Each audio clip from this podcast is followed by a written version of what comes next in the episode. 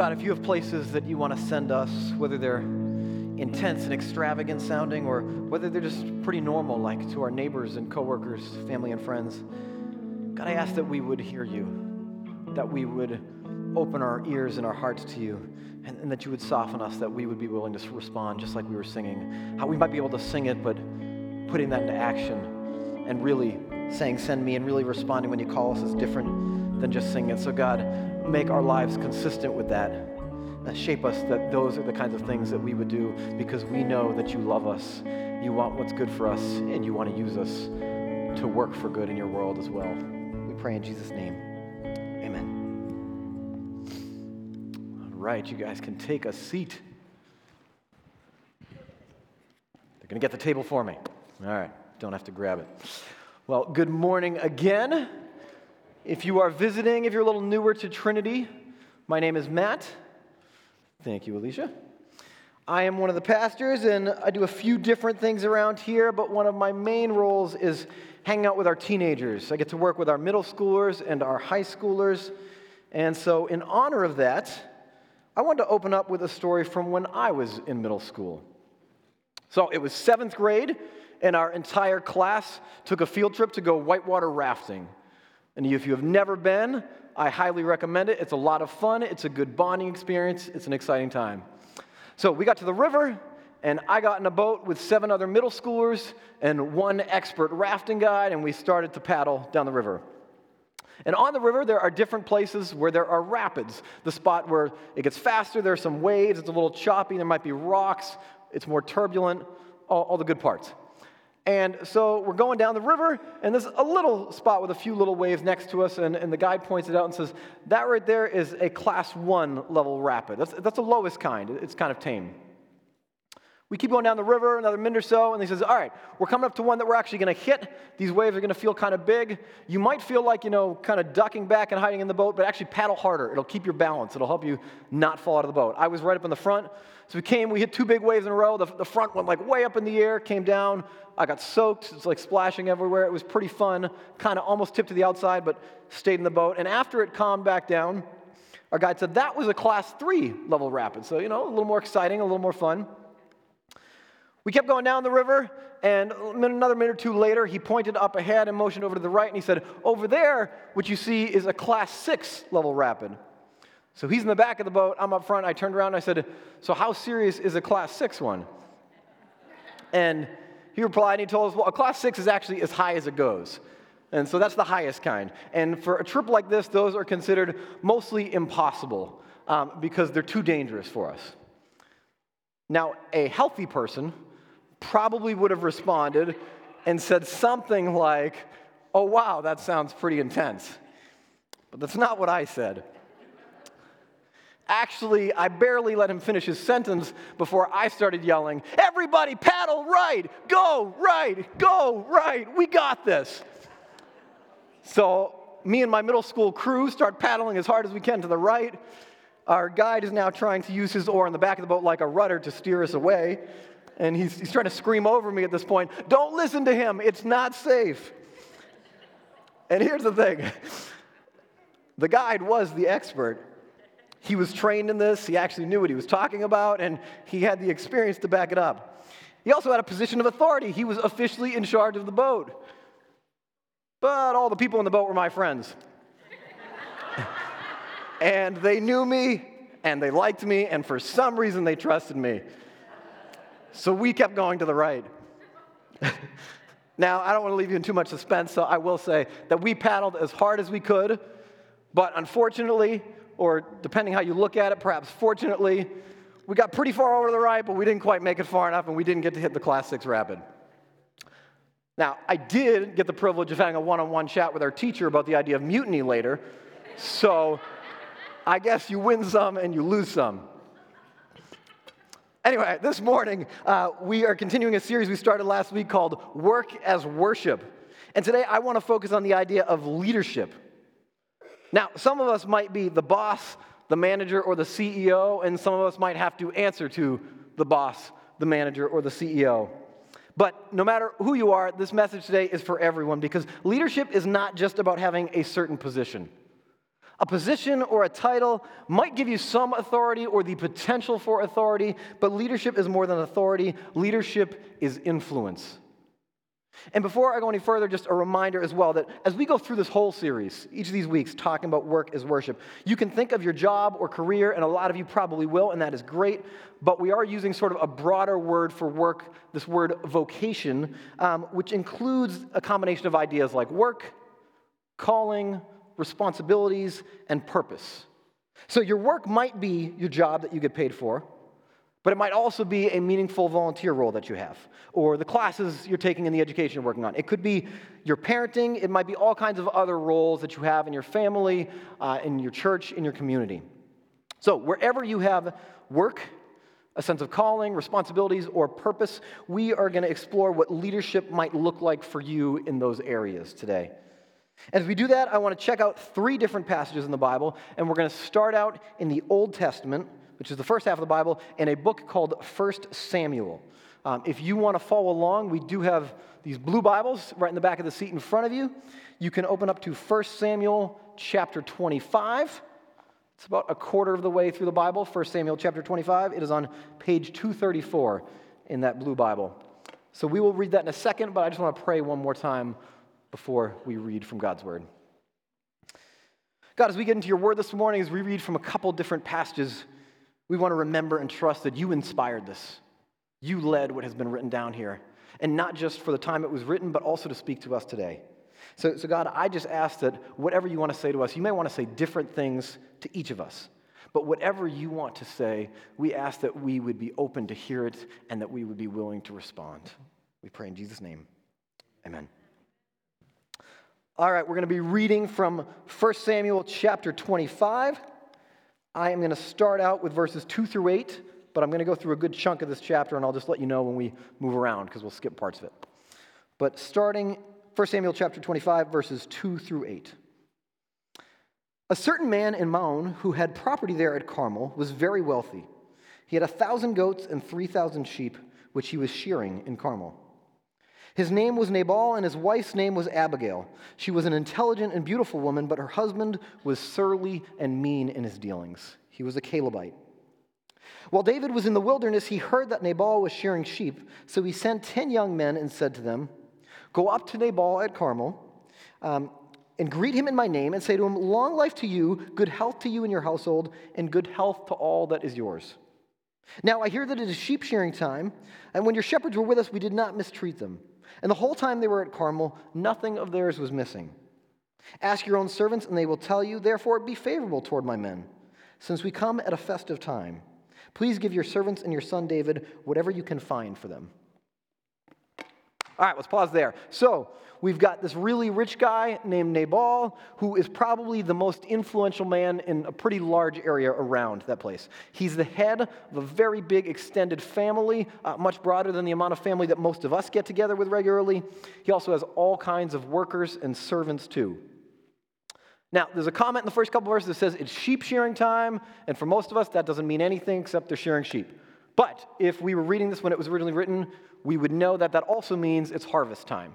And so that's supposed to tip us off that if it's sheep shearing time, this is a time of a lot of feasting and festivities. So then we have David, and this is the guy who will become King David, um, but he's not the king yet at this point. Right now, there is another man named Saul who's the king over Israel, and Saul is an evil king, and he's actually trying to kill David. So David has been on the run. He's hiding out in the wilderness near here, and he has a few hundred soldiers with him who are loyal to him.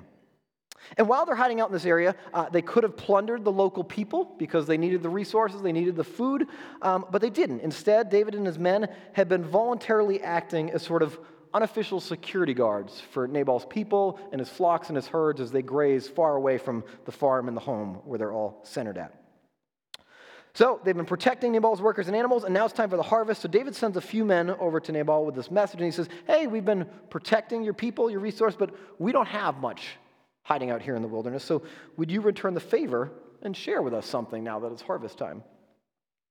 David is asking for help. He's being really polite and humble about it. Uh, but we also want to keep in mind that they're living in a very different culture from us. Um, for them, the idea of hospitality was considered so important that it really wasn't optional. Um, it was almost, it was practically a moral obligation for someone with the resources that Nabal had to share with a stranger or a visitor if they were in need and they were in his area. So, with that, let's jump back in here. We're going to read from verse 10 to 13 now. Starting at verse 10, it says Nabal answered David's servants, Who is this David? Who is this son of Jesse? Many servants are breaking away from their masters these days. Why should I take my bread and water and the meat I have slaughtered for my shears and give it to men coming from who knows where? David's men turned around and went back. When they arrived, they reported every word. David said to his men, Each of you strap on your sword. So they did. And David strapped on his as well. About 400 men went up with David, while 200 stayed with the supplies.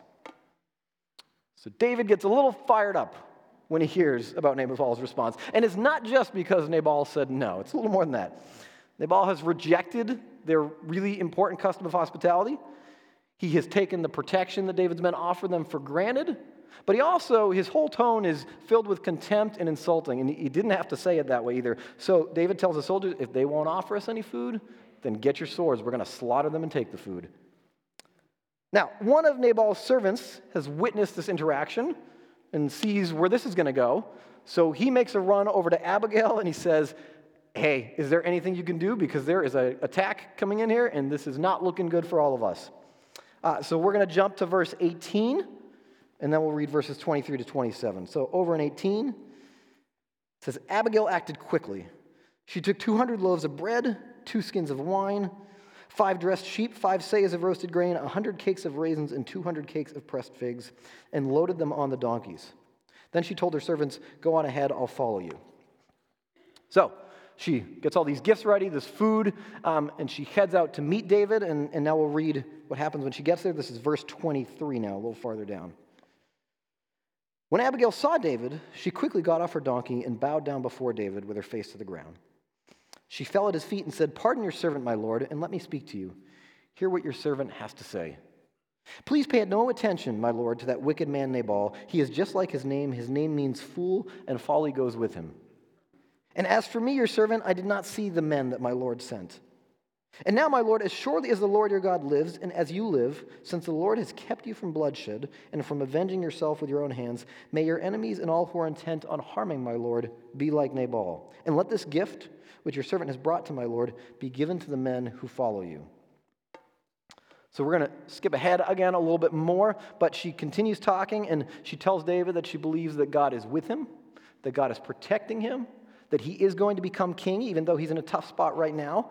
Uh, she also says that God will take care of his enemies for him, and he should hold back from taking vengeance on Nabal. Not that Nabal doesn't deserve it, but David's going to become king, and he doesn't need that kind of guilt or that kind of blemish on his character for committing unnecessary violence like that. So she says all that to David, and in verse 32, this is how he responds. David said to Abigail, Praise be to the Lord, the God of Israel, who has sent you today to meet me. May you be blessed for your good judgment and for keeping me from bloodshed this day and from avenging myself with my own hands. Otherwise, as surely as the Lord, the God of Israel, lives, who has kept me from harming you, if you had not come quickly to meet me, not one male belonging to Nabal would have been left alive by daybreak. All right, so we've got this whole story in view now. So, recap on the characters. We've got Nabal, who is very wealthy. He has this powerful position as head of a huge household of extended families, of workers, of servants.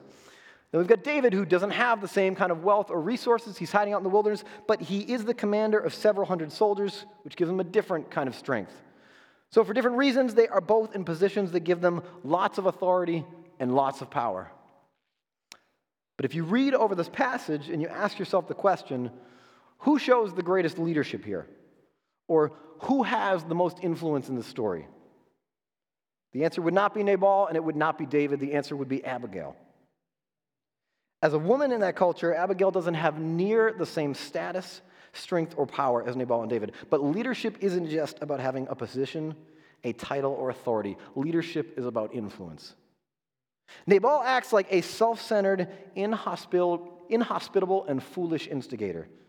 David feels taken for granted and disrespected, so he grabs his sword and gets ready for vengeance. And he makes an oath to kill every man in Nabal's household, family, and business. But Abigail takes on the leadership work of being a peacemaker. She's already known for her character, even though her husband isn't. And that's probably why one of the workers knew that he could run to her in an emergency. She's not passive. She just doesn't just let things happen, assuming, well, maybe there's nothing I can do about it, but she's active. She takes the initiative to come up with an alternative option. And she boldly puts herself out there going to meet this commander and his soldiers who are marching in ready for blood, and they have no prior connection to her or concern for her. You have no idea how this meeting is going to go. When Abigail meets David, she's careful to use her, her influence as intentionally as she can because there are a lot of lives depending on it. She speaks with deliberate respect. She shows generosity and hospitality. She encourages David to trust God. And though it's subtle and polite, she's also pretty challenging for someone in her position speaking to David, a commander of an army here. And she challenges him not to act out of vengeance, to have better character than that. If there's no Abigail in the story, things end up going very differently. A lot of people's lives are lost or broken. But David recognizes God at work in her. He praises her for actions and he blesses her for her good judgment in confronting his vengeful instincts and stopping him from committing this unnecessary violence. Abigail might not have had a lot of authority or power, but leadership is about influence and she makes sure to use her influence. Sometimes I think we can get stuck thinking that we can't really be a leader or an effective leader unless we're the boss, unless we get to be in charge unless we have all the authority or the power to make the final call. Years ago, I had a mentor of mine who pointed out that there are very few people, if you just do the math, who are actually in the top position at any organization, company, or institution. And so he used to encourage me to learn how to lead up or lead from below. He would remind me that I could have an influence no matter what position I was in, I could use my influence intentionally in order to make a meaningful impact. And I'm reminded of this when I think about our youth leaders. I'm officially the youth pastor, which gives me the most authority in making the decisions and directing the programming. But I have several youth leaders working with me, and they have a lot of influence on both what we do, how we do it, and in the lives of our students. And I could, you know, give you all kinds of stories or examples, but I have time for one. So I want to share that Cindy Town is one of our youth leaders that comes to mind. And if you are a parent of one of our teenagers, one of our high schoolers, you don't even need me to explain why. Uh, but Cindy understands our mission and our purpose. She sacrifices extra time and energy to invest in it. She does this with the kind of character that genuinely reflects Jesus, and her love for the other leaders and all the students is obvious and overflowing. I didn't know Cindy until a few years ago, but she's used her influence as well as you can, and so she keeps earning more influence. I don't wait to see if she has feedback anymore, I ask her for it ahead of time. I don't want to make any major decisions if I don't ask what she thinks first. And she's added multiple new layers to our ministry uh, that I hadn't thought of or didn't have time to do out of her own initiative and passion. And whenever she does, it's always fruitful. So when she asks to do something new or do things a little differently, I usually say yes. Leadership is influence. And no matter who you are and what roles and relationships you have in your life, Jesus has given each of you influence because he has meaningful ways for you to impact the people around you. And again, no matter who you are, every single one of you in this room, Jesus has given you influence because he has meaningful ways that he wants you to make an impact on the people around you.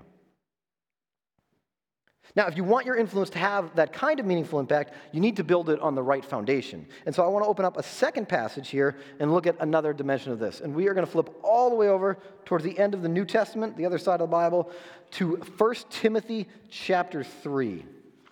1 Timothy chapter 3, and that is on page 961, I think, as I get there. Yes, it is. All right, we're going to look at 1 Timothy chapter 3. But while you're flipping there, before we read this, I have two caveats on this passage. Uh, the first one is that part of this passage, this is, this is part of a passage that is written about the qualifications for church elders, or what we should look for in leaders within the church. So this is most specifically about leadership in the church. However, for followers of Jesus, I think this has a lot to say about our leadership in our homes, in our families, at our jobs, and out in every area of our lives outside of the church, too. So don't just keep it in a box. Second caveat uh, in most English translations of this passage, there are several masculine pronouns added in so that this makes grammatical sense for us in our language. And there is some complexity on this topic as a whole that we do not have time to get in for today, but I do want to say that in the original Greek, this passage is written away where it could apply to men and women. So, ladies, leadership is for you too. You're not getting out of this one. All right, so this is 1 Timothy chapter 3. We're just going to look at verses 1 through 4, which is just a part of this passage. Here is a trustworthy saying Whoever aspires to be an overseer desires a noble task. Now, the overseer is to be above reproach, faithful to his wife, temperate, self controlled, respectable, hospitable, able to teach, not given to drunkenness, not violent, but gentle, not quarrelsome, not a lover of money. He must manage his own family well and see that his children obey him, and he must do so in a manner worthy of full respect. Now, the first thing I want to point out about this passage is that there's a lot of different things touched on there, but out of that entire list, only one of those things is a skill. The rest of that is about character. Because leadership is built on character. Sometimes when we look at people in positions of authority or leaders around us, it's easy to notice how gifted they are, how productive they are, or how charming their personality is. And those things aren't necessarily bad, but when we prioritize skills over character, or results over character, or charisma over character, it doesn't usually end well. Off the top of our heads, if we grab the whiteboard from last week and did a little brainstorm, and we won't do this, but if we did, I'm sure we could name a lot of fallen leaders just from the past few years pastors, business leaders, politicians, people from all kinds of other industries as well, who have seen their leadership and their influence crumble because of character concerns, either named in this passage or highlighted in other parts of the Bible. Things like unfaithfulness, aggressive and abusive behavior, greed, pride, hypocrisy, dishonesty, deception. We've seen so much of this actually that it's made us more and more anti institutional as a culture. And what I mean by that is if you rewind 50 to 70 years ago, most people in America had a lot of trust for big organizations, big institutions, and the leaders who led them, but we don't anymore. When most of us look at authority figures, we have some amount of distrust. A lot of us feel wary or cynical about public leaders. We're not surprised when we hear about the next scandal. A few years ago, uh, before Pastor David joined our staff, we had posted for that job and we were looking for someone to fill that position. Uh, a mutual acquaintance that knew Pastor Kirk just a little bit reached out. Um, they thought they had an idea for someone with the ministry skills, ministry skills that we were looking for. Uh, we had never heard of this person, which is totally fine. You don't always know who you're going to interview. Um, but Pastor Kirk reached out to me first and, and asked if I had any mutual connections with this person. I didn't. So I suggested that we jump online and check out their social media pages just to get a basic idea to start off with. But as soon as we did that, there were several character concerns that popped up right away. Now, maybe this person was a really impressive preacher. Perhaps they were gifted at training small group leaders.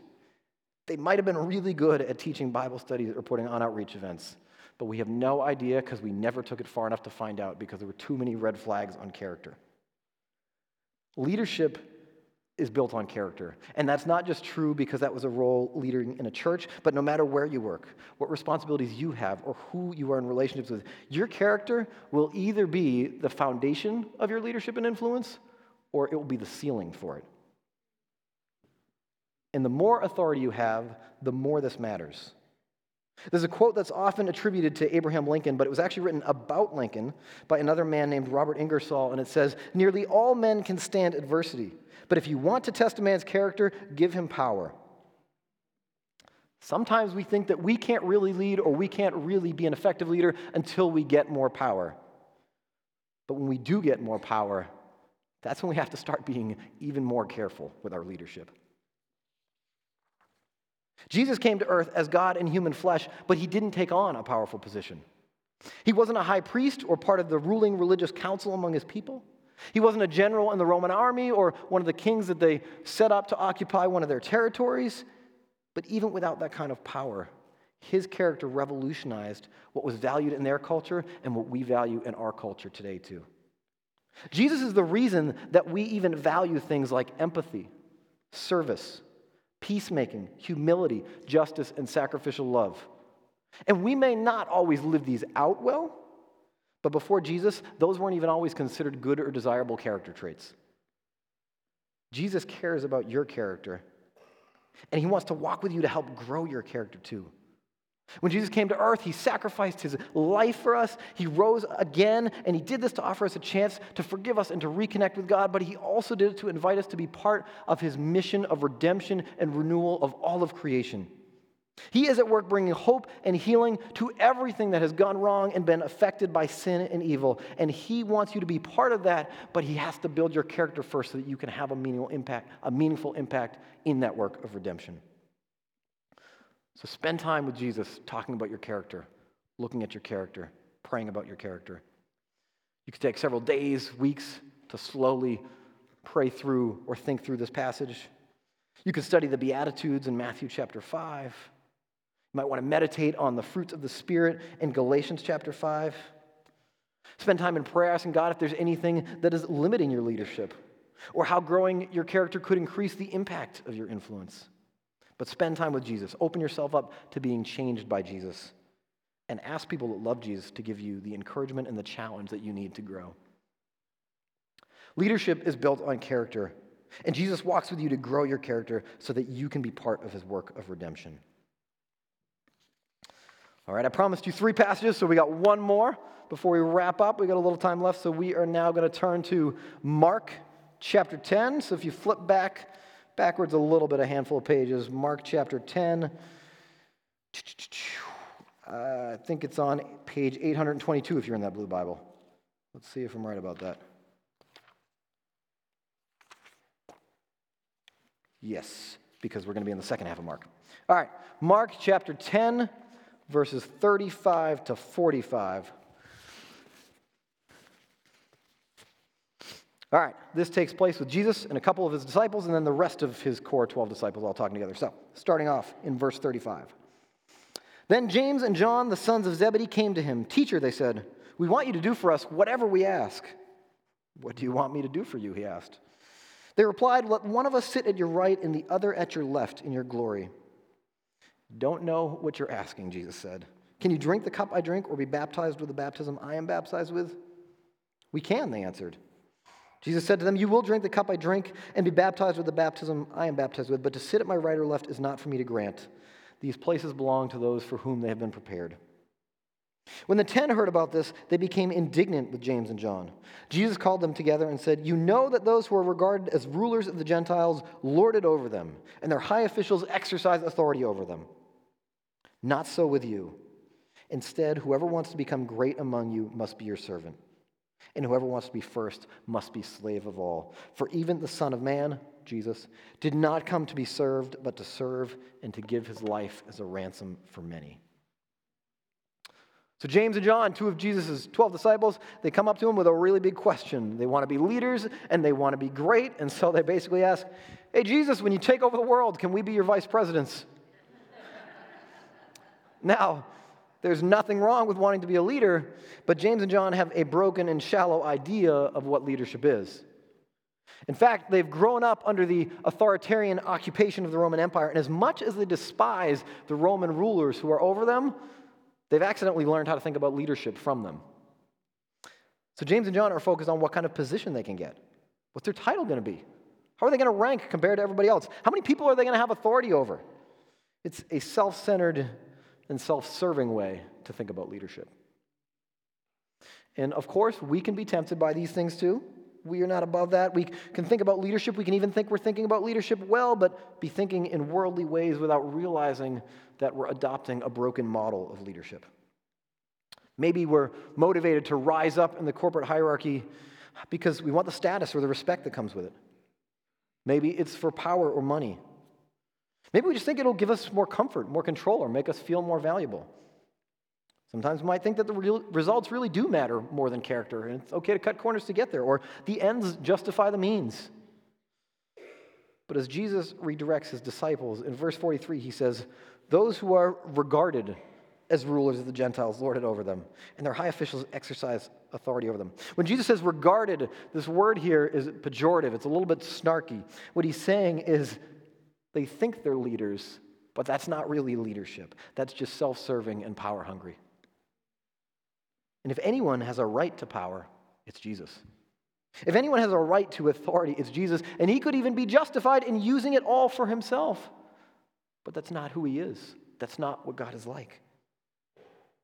When we look at the last verse in this passage, a couple verses later in Mark uh, chapter 10, verse 45, right here, most Bible scholars would consider this to be the summary, the epitome, the center of this whole gospel. And Jesus says, Even the Son of Man did not come to be served, but to serve and to give his life as a ransom for many. And that's not just an inspiring quote to put on your desktop, but Jesus suffered and sacrificed himself for these disciples he was talking to. And for any of those Gentile rulers that would be willing to believe in him as well. And Jesus suffered and sacrificed himself for you and for me too. Real leadership isn't self serving, but it's self sacrificial. In the kingdom of God, greatness isn't measured by position and power or status and strength, but greatness is seen in sacrifice, in service, and even in suffering for others sometimes. And it's not just that these are the ethics of Jesus or that these are the values that he says are good qualities. That's true, but it's more than that. These are also some of the primary ways that Jesus brings about redemption, renewal, and healing in the world. Jesus usually doesn't choose to force things, to force change through power and control. He would rather invite change through love and sacrifice. Leadership isn't self serving, but it's self sacrificial. And Jesus sacrificed himself for you. So the most powerful way that you can lead others is by serving and sacrificing for them. At a former church, I was driving home from a youth retreat uh, we were in a big 15 passenger van. Everybody else had fallen asleep except me and one other adult who had volunteered as an extra chaperone. We were sitting up front together. Um, this man was a high ranking executive at a well known company, but sometimes we stereotype what kind of personality that might be. Think of just really bold and assertive and domineering type of person, and you would never know that because he was so unassuming. He was the picture of humility and gentleness. While we drove back, I asked him what his job was like, and what it looked like to be successful in what he did. And when he answered, it sounded like it could have been Jesus speaking through him. He said, The way I see it, my main responsibility is to lead my team and my department as well as I can. If I can give them everything they need to be successful, then I'm doing my job well. I try to spend most of my time figuring out how I can equip and empower them the best that I can. Servant leaders don't think about how their workers can set them up for more status, for more success, what they can do to be served, but they think about how they can serve, how they can inspire, how they can equip, and how they can empower others. And this takes time, it takes energy, it takes relational investment. But these are the kind of leaders that we follow, not because we have to, but because we want to. Leadership is influence. And Jesus has given every single one of you influence because he has meaningful ways for you to impact the people around you. Leadership is built on your character, and Jesus walks with you to grow your character because he wants you to be part of his work of redemption. And leadership isn't self serving, but it's self sacrificial. Jesus sacrificed himself for you, he sacrificed himself for me. And the most powerful way that we can lead others by, is by serving and sacrificing for them too. Let's pray. God, you had more power and more authority and more control than any of us have ever experienced or could imagine. And a lot of us, when we get that, we are tempted to use it in a totally different way than you did. But you gave, you surrendered, you suffered, you sacrificed. And you didn't have to. But you love us that much and you cared about us that much. God, we thank you for the way that you approach us even though we don't deserve it. We thank you for the way that even when we offend you, turn away from you, ignore you, question you, think we know better than you, you still offer us forgiveness and grace. You delight in inviting us to heal, reconnecting with us, and helping us be transformed. And God, you also want to work in us to change and impact the world around us. So I ask ah, that you would just soften our hearts to help us hear how you want to do that and respond in your ways for your world. We pray in Jesus' name.